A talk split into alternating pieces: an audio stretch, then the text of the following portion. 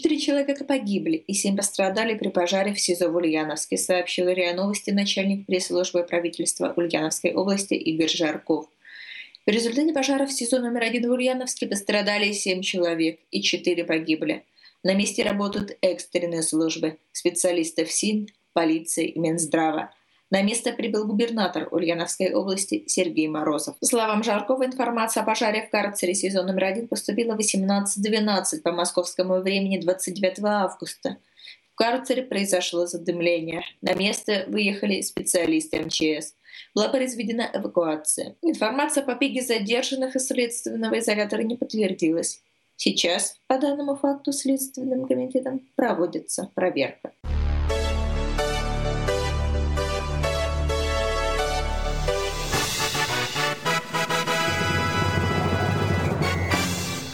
Недавно прошедший в селе Дербетовке тур по военному многоборью среди казачьих военно-патриотических клубов Ставрополья традиционно стал одним из ярких событий уходящего лета в Апанасенковском районе.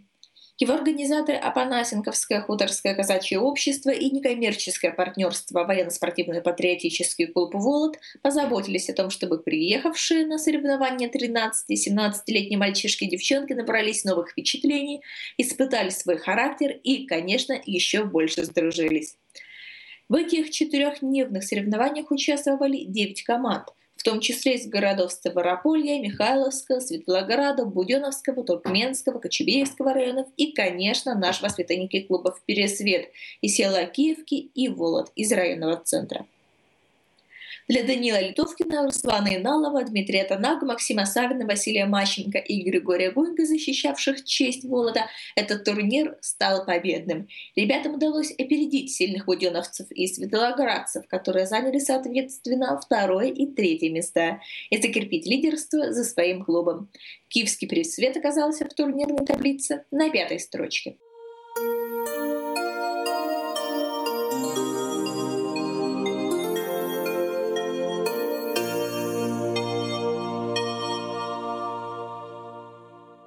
Пензенском парке культуры и отдыха имени Белинского состоялся праздник православной культуры «Спас». Главную аллею заняла выставка народных промыслов. Свои изделия на празднике представили мастера со всех районов Пензенской области. Например, Мария Козина из поселка Мичуринского привезла вышитая бисером икона.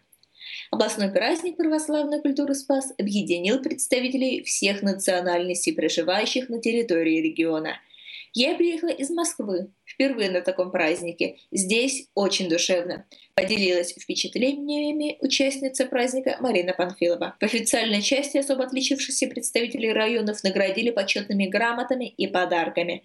Здоровья и благополучия пензенцам пожелал митрополит Пензенский и Нижнеломовский Серафим.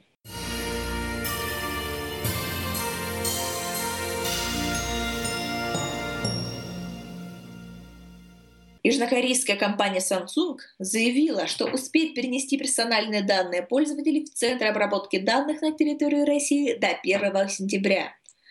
Samsung подтвердил, что ЦОД будет находиться в московской компании DataPro, которая принадлежит членам семьи экс-президента Роснефти Сергея Богданчикова. Также Samsung заявила, что намерена в будущем инвестировать в этот центр обработки данных, чтобы стать, если не волноправным владельцем, то хотя бы совладельцем, передает ТАСС. В любом случае, корейская компания будет оператором данных. По случаю переноса данных пользователей Samsung будет организовано специальное мероприятие. Samsung, как и другие иностранные компании, имеющие бизнес в России, подчинилась новому пункту закона о персональных данных, который обязывает хранить все данные пользователей в серверах на территории России. В случае Samsung речь идет о данных учетных записей из приложения для смартфонов.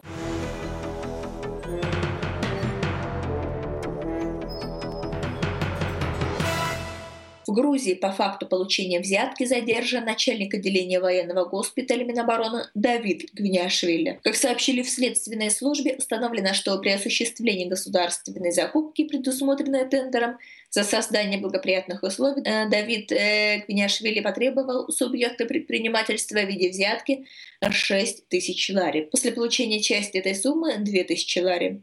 Гвиняшвили был задержан следственной службой. Следствие по делу продолжается по первой части статьи 338 Уголовного кодекса Грузии. Санкция статьи предусматривает в виде наказания лишения свободы на срок от 6 до 9 лет.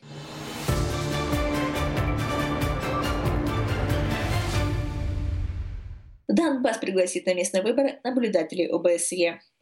Администрация Александра Захарченко, главы Донецкой Народной Республики, планирует в понедельник 31 августа направить в ОБСЕ приглашение – Письмо было подписано 29 августа главой администрации Максимом Лещенко.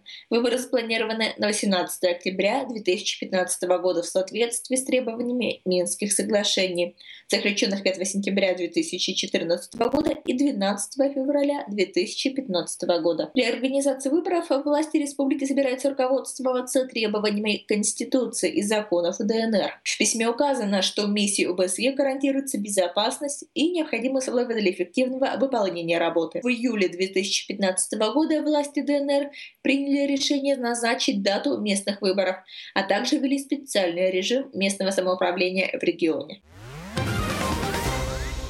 Ученые Обнинского медицинского радиологического научного центра приступили к клиническим исследованиям установки для аппаратурного облучения опухолей. Как сообщают специалисты центра, она воздействует лишь на саму опухоль, не затрагивая здоровые ткани. Ученые уже разработали систему работы э, с опухолями, расположенными на неподвижных органах, головном мозге, органах таза. Теперь они перешли к изучению подвижных, в частности, легких. Аппарат уже проверили на животных, а теперь тестируют на добровольцах. Протонная установка расположена в подмосковном Протвино. Именно туда возят онкологических больных. В перспективе она должна появиться и в Калужской области, а по окончании испытаний распространиться по всей России.